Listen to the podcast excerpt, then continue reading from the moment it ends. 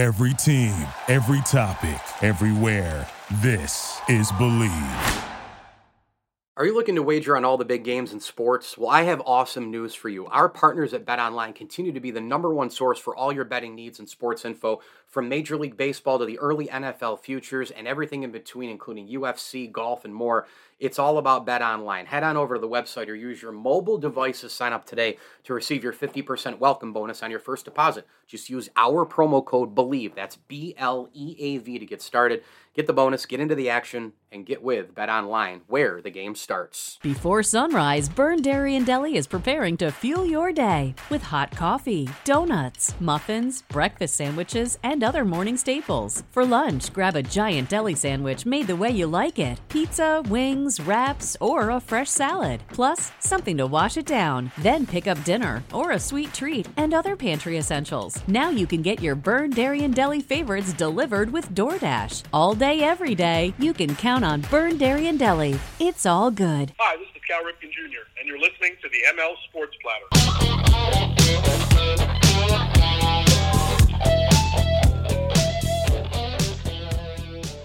It is the ML Sports Platter all over the major platforms. Go ahead and download, subscribe, leave feedback, and a five star review where you get pods on your smartphone device. We are brought to you by Ken's Auto Detailing, Barks and Rec Doggy Daycare, and our great friends over at Rosie's Corner. Listen, they're closed for a little while if you're in and around Central New York. They're back open on July 18th taking some time away for the family and all the rest. And once you get back to Rosie's, you got to grab the pizza, wings, pasta, hot and cold subs, and more. Fish Friday every week as well with the mac and cheese, coleslaw, and french fries. Rosie's Corner for more. Visit rosiescorner.com. And a tip of the cap thank you as well to Brian Conboy of Mass Mutual New York State, your State Farm agent, Matt Graham, and the Swan and Whitaker families for their support of the platform. All right, fun episode here coming up. I'm going to play you a crossover uh, episode from the Pandem- Pandemonium podcast and the Built in Buffalo uh, podcast network with the amazing Ryan Talbot, New York Upstate Buffalo Bills insider. He's the co-host of the Shout Buffalo Football podcast with Matt Parrino.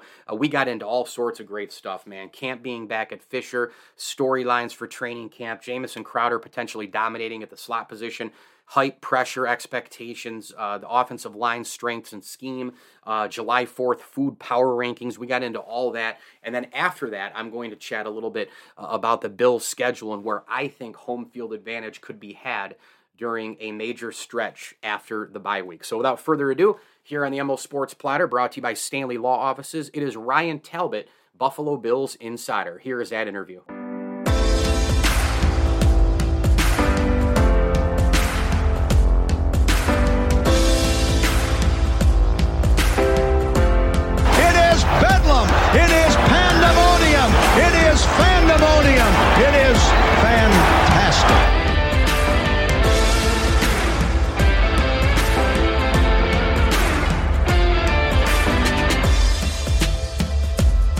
It's your boy DM3, and you're listening to Pandemonium with Mike Lindsley on the Buffalo Bills, exclusively on the Built to Buffalo Podcast Network.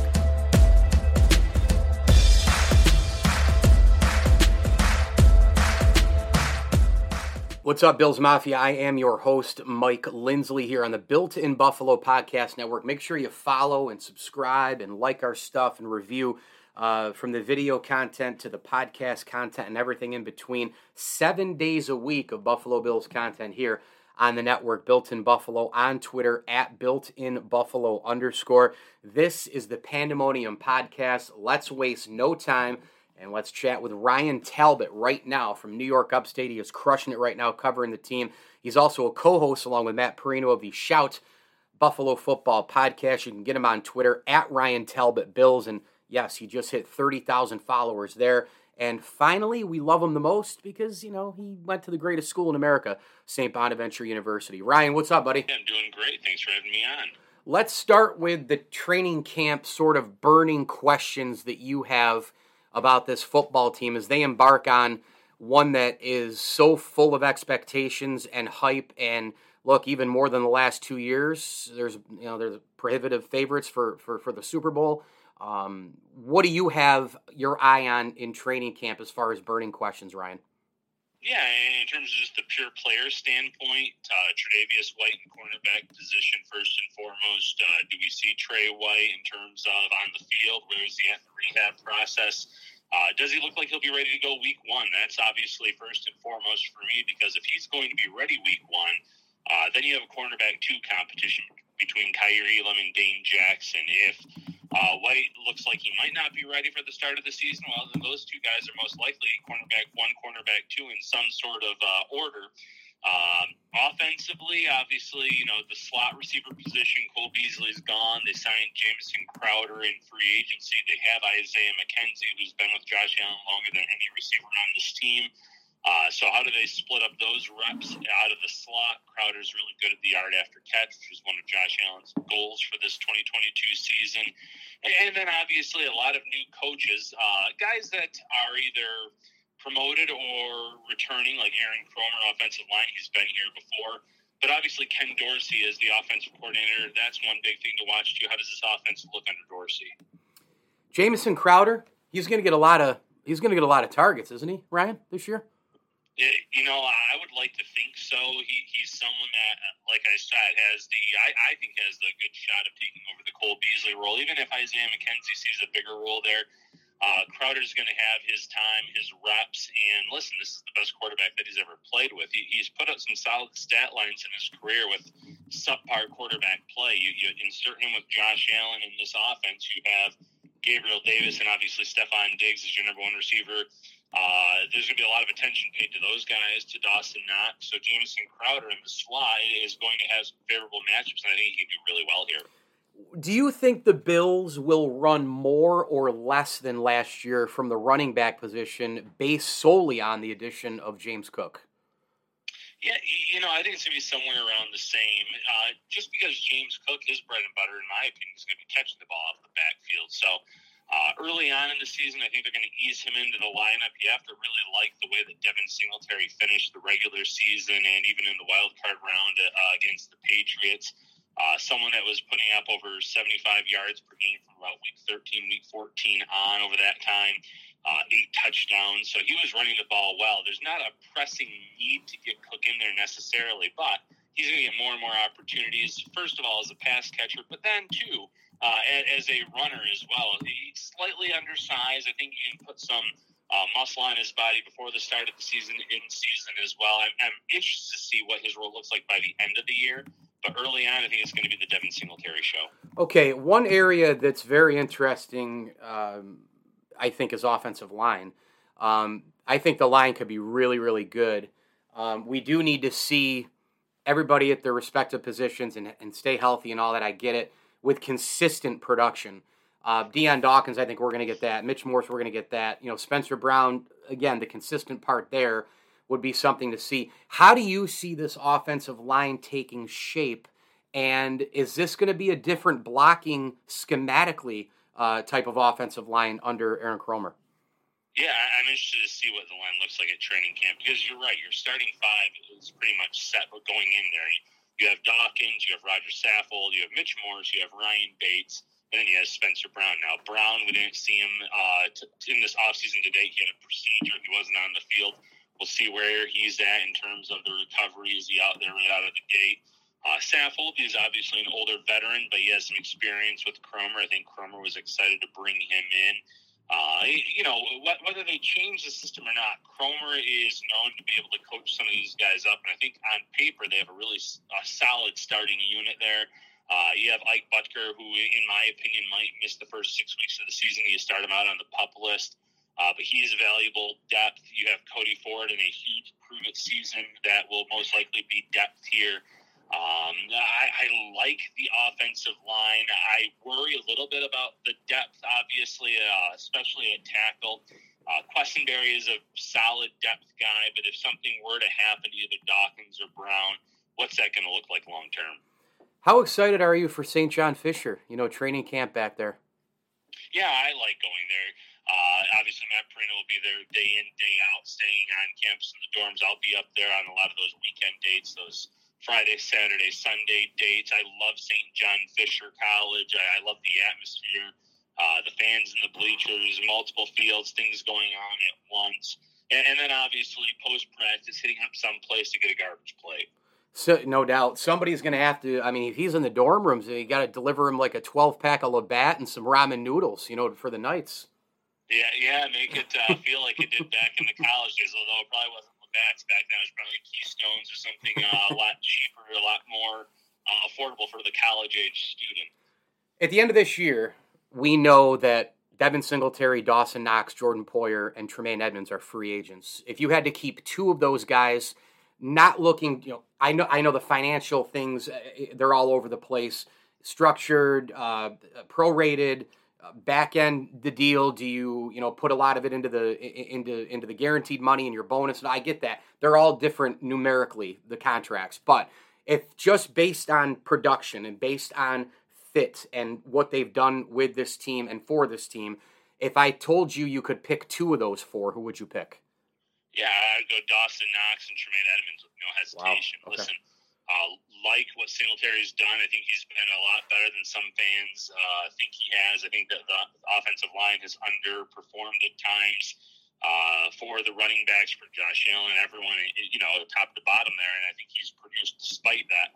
But that being said, this is a, a league where uh, you don't necessarily want to pay running backs that second contract. And I'm not saying he would be someone that would break the bank by any stretch of the imagination, but you have James Cook in the fold. You can always draft another guy. You can add some people pretty cheap in free agency. Running backs, unfortunately, I, don't want to say they're a dime a dozen because there's a lot of different guys that do a lot of different things at higher levels than others, but it's they're easier to replace. Uh, Jordan Poyer, all pro, outstanding player. He's going to be looking to break the bank, though. He's looking for that one big payday before he calls it uh, a career. And, and, you know, more power to him. He should be doing that. Uh, He's signed some deals with the Bills. Obviously, his original deal is a great value for the team, and even some of these short-term extensions that he's made, uh, the Bills haven't had to break the bank for him. So, uh, I think age-wise, uh, what he's going to be looking for, you kind of have to go away from that. Not he's still young. He's getting better every year. He's someone that I think can be a top ten, top eight tight end in this league. Uh, and we're only scratching the surface on him as a player. And then Tremaine Edmunds, listen, fans love to bash Edmunds. Edmunds makes mistakes still. Uh, he over pursues at times, but he's also very valuable to the defense in terms of uh, blocking off passing lanes, just with that wingspan, just with his presence on the field. He makes some plays in terms of run stopping. I think he's going to have his best season uh, as a pro in 2022 just because of the defensive line and the talent in front of him. He's going to be able to rely on his instincts, make plays, uh, create plays closer to the, the line because of the uh, Daquan Joneses of the world, who's going to be eating up blockers. Ed Oliver, who is emerging as a, uh, a star before our eyes here, in my opinion at least. You have Von Miller, you have Greg So I think that he's going to be able to do a lot. So of those four players you mentioned, those are the two I would go with. Ryan Talbot, New York Upstate, and the co-host of the Shout Buffalo Football podcast, our guest here on the Pandemonium podcast. Built in Buffalo Podcast Network. Ryan now at 30,000 followers on Twitter. A big shot, of course, at Ryan Talbot Bills, and we love him because he's a Bonaventure grad as well. Um, Ryan, give me your breakout defensive player, your breakout offensive player this season. I think last year it was probably we were looking at Knox and Oliver, right? They pretty much delivered. How about going into 2022? Yeah, that's a great question. You know, you, you look at this offense. I, I, think Gabriel Davis has already broken out in terms of his postseason play but we haven't seen it over the regular season. So uh, that's who I'm going to go with in, in terms of my breakout on the offense side of the ball. I think it's an easy choice. He is pretty much uh, slotted in and put it in Sharpie as your number two receiver on the outside. And as I was saying, Stefon Diggs is Stefon Diggs is going to get a lot of attention from opposing defenses. That's going to help Gabriel Davis. You have a guy like Dawson Knox who broke out all, you know, over the course of the season, nine touchdowns. Uh, there's going to be a lot of attention there. So when you already have one of the best quarterbacks in the league in Josh Allen, he's going to be spreading that ball around. That means Gabriel Davis is going to get a lot of opportunities to make plays. So he'll be my offensive side of the ball pick. You know, defense, the secondary is already great. You could make a case for one of the cornerbacks opposite Trey White. Uh, I'm going to go with maybe a little bit of a surprise pick, a new addition to this lineup. Tim Settle. He, he was hmm. signed as in free agency. Uh, he's someone that I watched a lot for whatever you know. I, I guess NFC East football was on TV a lot in this area, uh, and sometimes during you know same slot as the Bills, sometimes opposite. So I did get to see some Washington Commander football last year and over the last few years. And Settle was always impressive to me because Washington had a defensive line that was nothing but first round picks. And he was always top of the rotation, someone that they would get a lot, you know, a fair amount of snaps to. And he always produced. He was great. Uh, when they when they had him on the field. I think he's going to be great for the Bills as well. And and mind you, it's going to be a rotation. His, his, snaps will be limited, but I thought that that was a sneaky under the radar signing for the Buffalo Bills, and so he's a guy that I'm really excited to watch this year. You're you're really obviously close to the team, and you're plugged in uh, on a daily basis. But are you ever surprised, Ryan, on a daily basis at, at, at how huge the Bills are right now. I mean, you you could make the argument between Josh Allen to it's a destination to what McDermott and Bean have built and everything that, that goes with that and in between. That the Bills are the number one story in the NFL right now because they're always in the news. Allen's playing in the golf challenge with Mahomes, Brady, and, and, and Rodgers. The Bills are the Super Bowl favorites. The Bills got Von Miller. They're everywhere.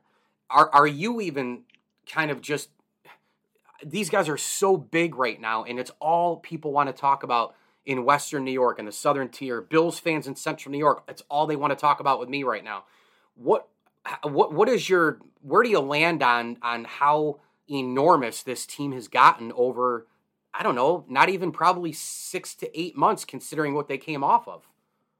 Well, you know, short term view, I'm not surprised based on where they in the playoffs, based on that shootout with the Chiefs uh, and the overall talent on this roster. But if you just go back to the previous regimes, it's amazing. Uh, the drought, the the suffering this fan base had to go through, uh, the the national mocking that took place when the Bills selected Josh Allen to where they are now, mm-hmm. you, you, know, you you can't help but sit back and be impressed by the job that Brandon Beane and Sean McDermott and, and a lot of the other front office uh, members that uh, have either gone on to get jobs elsewhere in the league or are still here uh, that maybe don't get the credit they deserve. This, this team has rebuilt from uh, you know, being the laughing stock of the league to, like you said, being Super Bowl favorites. You, you have one of, uh, I would say, a top three, top four quarterback in Josh Allen.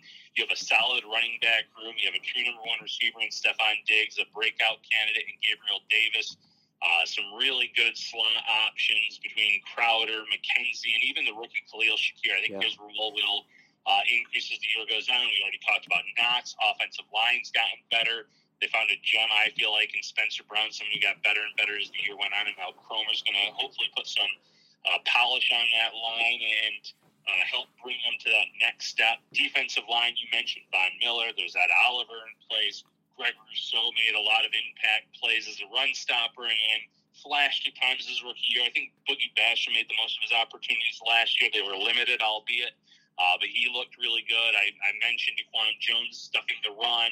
Uh, Tim Settle, linebacker, one-two punch. Uh, you really have to like what you have in Edmunds and Milano, the the continuity that you have there, and then the secondary. So, if Trey White comes back and looks like the old Trey White, there's no reason to believe that this team uh, isn't going to improve on defense because of the new additions. I think offensively, you know, there might be a few growing pains here and there with Ken Dorsey taking over as a first-time play caller but he has some guys on this coaching staff that have been offensive coordinators before, and I think that's huge for him, people to lean on. And when they figure things out, I think this offense is going to be just as good as they were last year. So, you know, high expectations, but there's no reason for me to believe that they cannot beat them. Final thing for you in the minute or so I have left, Ryan. Um, we're coming off the 4th of July holiday. I know uh, we were talking before we recorded that uh, it's just one of the great holidays out there, and we both had a good one. Um, give me some of your favorite uh, foods. Do you have a power ranking, one one to five favorite foods of the Fourth of July? Ooh, you know that, that's a great one. You know you, you, can't go wrong with the classics, the burgers and the dogs. But eh, you know some Chiavetta chicken, some ribs. I had ribs at my parents. Oh my! Uh, over the Fourth, so you can't go wrong with ribs. And then for sides, I'm a big pasta salad fan.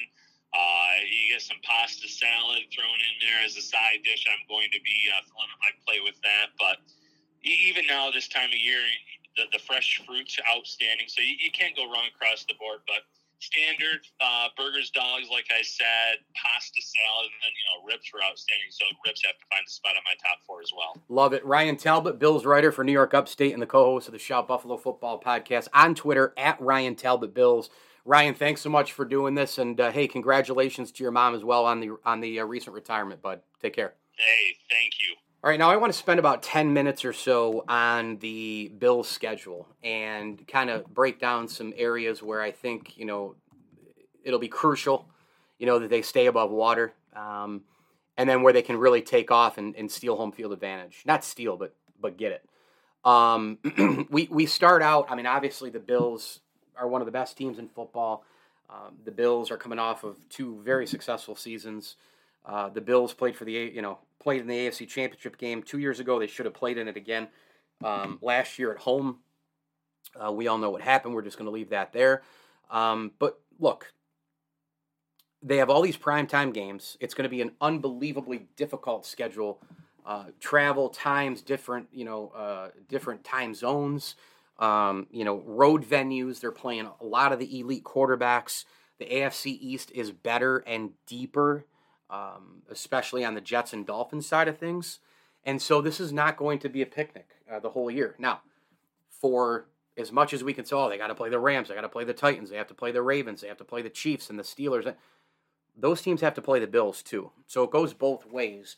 But when you look at that first six game stretch of the season until the bye week, they get a bye week in week seven which I don't love. I would almost like it better if they had it around November 6th or 13th, and they can go, you know, from there. However, um, actually, week eight would be perfect, right? Because that's not only smack dab in the middle of the season, but um, you know, you'd you'd have another like let's say if you flipped week seven and week eight, you'd have Green Bay in week seven as part of the opening gauntlet of the season, and then things ease up. The first six games of the season they have to go at Rams, home for Titans with a lot of revenge on the line. At Miami will not be an easy game. At Baltimore, very, very difficult environment. I've been there for Sunday Night Football. It's very, very loud and very intense. And I think you're going to get a big year out of Lamar this year because he's in a contract year. He's betting on himself. Um, he still has yet to hire an agent out, you know, instead of his mom. Uh, Kansas City on the road. I mean, we know all about what that venue is, and Reid and Mahomes and company, and the 13 seconds and all that crap that'll be brought up uh, that Sunday at 425. I can't imagine the ratings for that game, considering what happened last year. That'll be a CBS game with Nance and Romo. It's going to be unbelievable.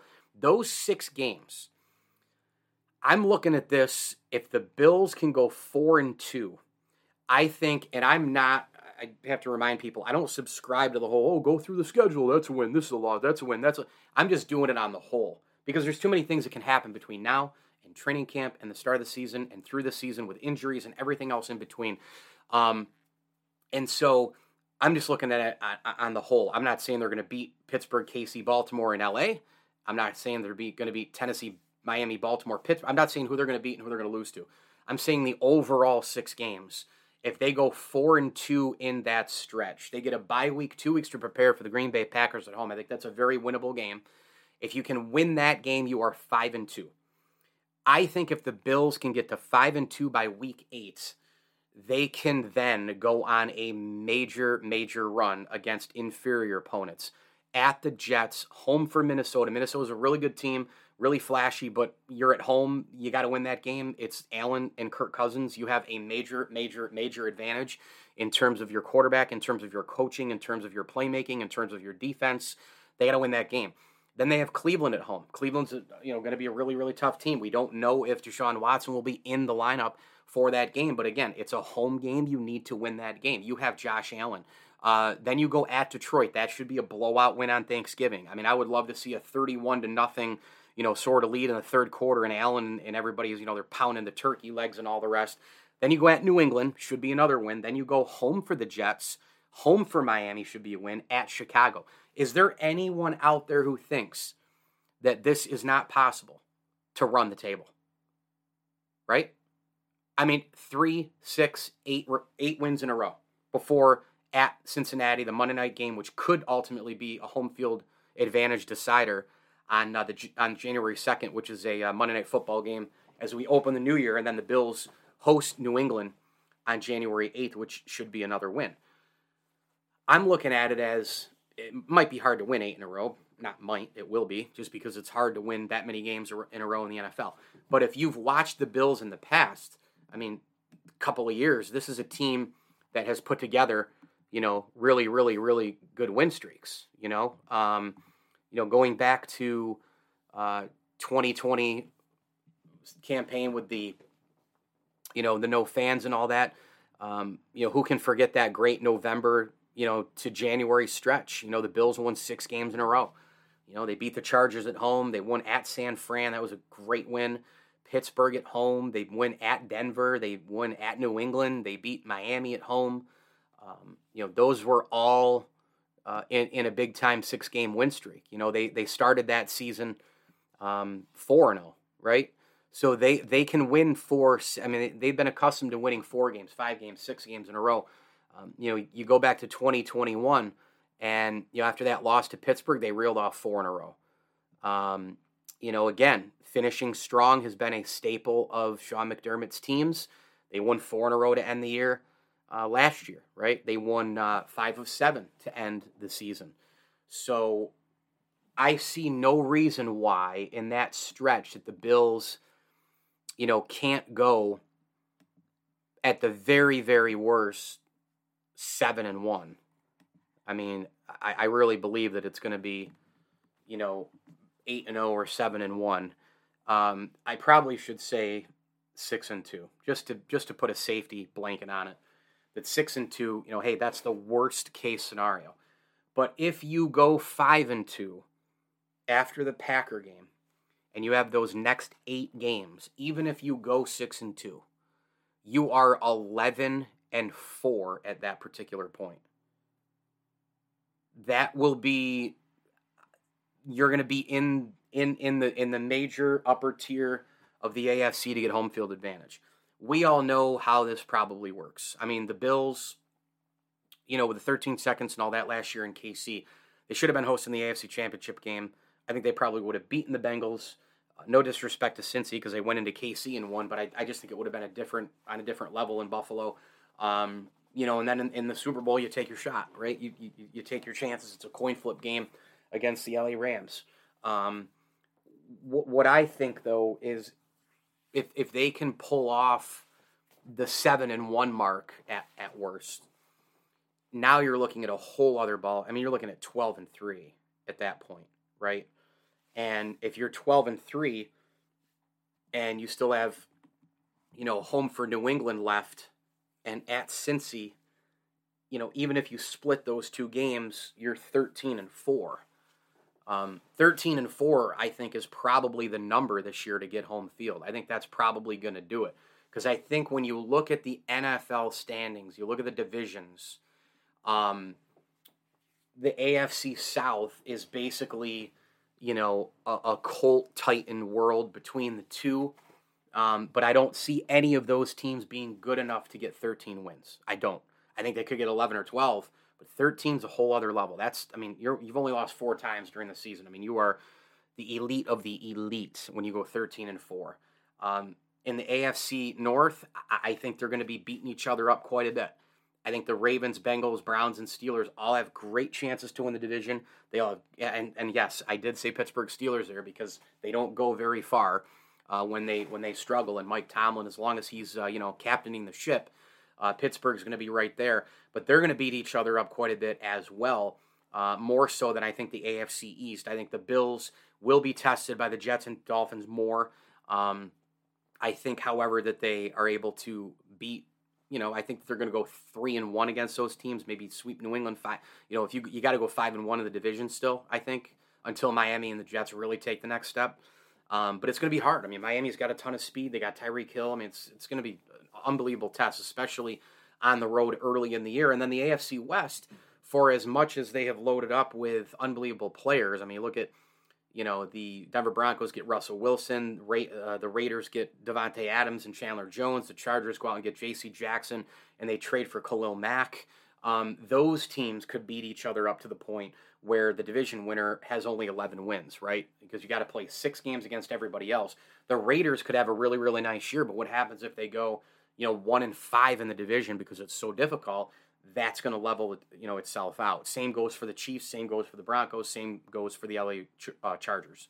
So I think 13 and four is probably the mark, but I think that schedule is a really, really, really, really uh, favorable one, despite being very difficult. Um, you know, the Bills, they don't have to face a lot of teams who have extra preparation, um, where they are slotted in prime time and elsewhere. They have breaks. Uh, you know, you look at the Thanksgiving Day game. Okay, you're at Detroit playing a Thursday. It's 12:30. You got to get up it, it, earlier. It's it, you know, it's a uh, it's almost an indirect prime time game on Thanksgiving. But then you have the extra couple of days to prepare. You'll be back in Buffalo in no time after that game. Uh, you'll be back probably by what eight o'clock, seven, eight o'clock at night, um, nine o'clock at the latest. You you know you're flying private, and then you have a couple extra days to. Uh, well, actually, in this case, you don't have a couple extra days because you got to deal with New England on a Thursday night again. But then after that, you do have the extra couple of days, and you're on the East Coast when you play New England. It's an 8:15 primetime start Thursday. You get back really, really late, but you have Friday, Saturday, Sunday, Monday, Tuesday, Wednesday, Thursday, Friday, Saturday to prepare for the New York Jets. And then you're home again against the Dolphins. I mean, you have a couple of home games after that Patriot game. Um, you know, after the bye week, the Bills are right at home, so they'll be able to do, uh, you know, just unbelievable preparation for Green Bay.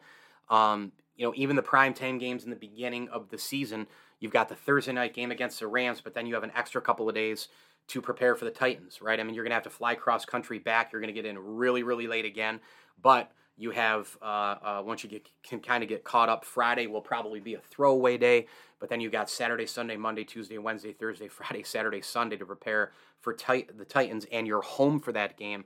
Uh, stay on the East Coast, Miami. Stay on the, the, East Coast, Baltimore. Both one o'clock games. Home versus Pittsburgh, another one o'clock game. Kansas City, not that far of a trip, 425. But then you go home, and then you have the bye week, and then you play Green Bay in two weeks. So it, it the schedule is for as difficult and prime time filled as it is the schedule is very, very fair. And I think the ultimate goal for the Bills is to go 13 and 4 because I think that's the ultimate number to get home field advantage. My thanks to New York Upstate's Ryan Talbot. I'm Mike Lindsley here on the Pandemonium Podcast, part of the Built in Buffalo Podcast Network. We are giving you seven days of Bills content, Monday through Friday. Keep it go- uh, Monday through Sunday, excuse me. Keep it going on the follows, the likes, the shares, everything uh, in between. And you can, of course, hit me on Twitter at Mike L Sports and get us at Built in Buffalo underscore Dave Akeem and the gang are doing an amazing job. Hats off to Breaking Tables for having me on their show uh, recently as well. Had a great, great time with those guys.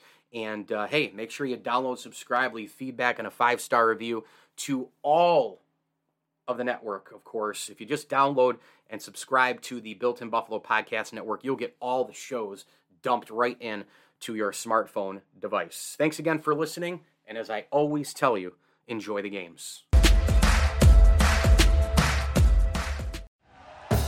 Thank you for listening to Bleav. You can show support to your host by subscribing to the show and giving us a five star rating on your preferred platform. Check us out at Bleav.com and search for B L E A V on YouTube.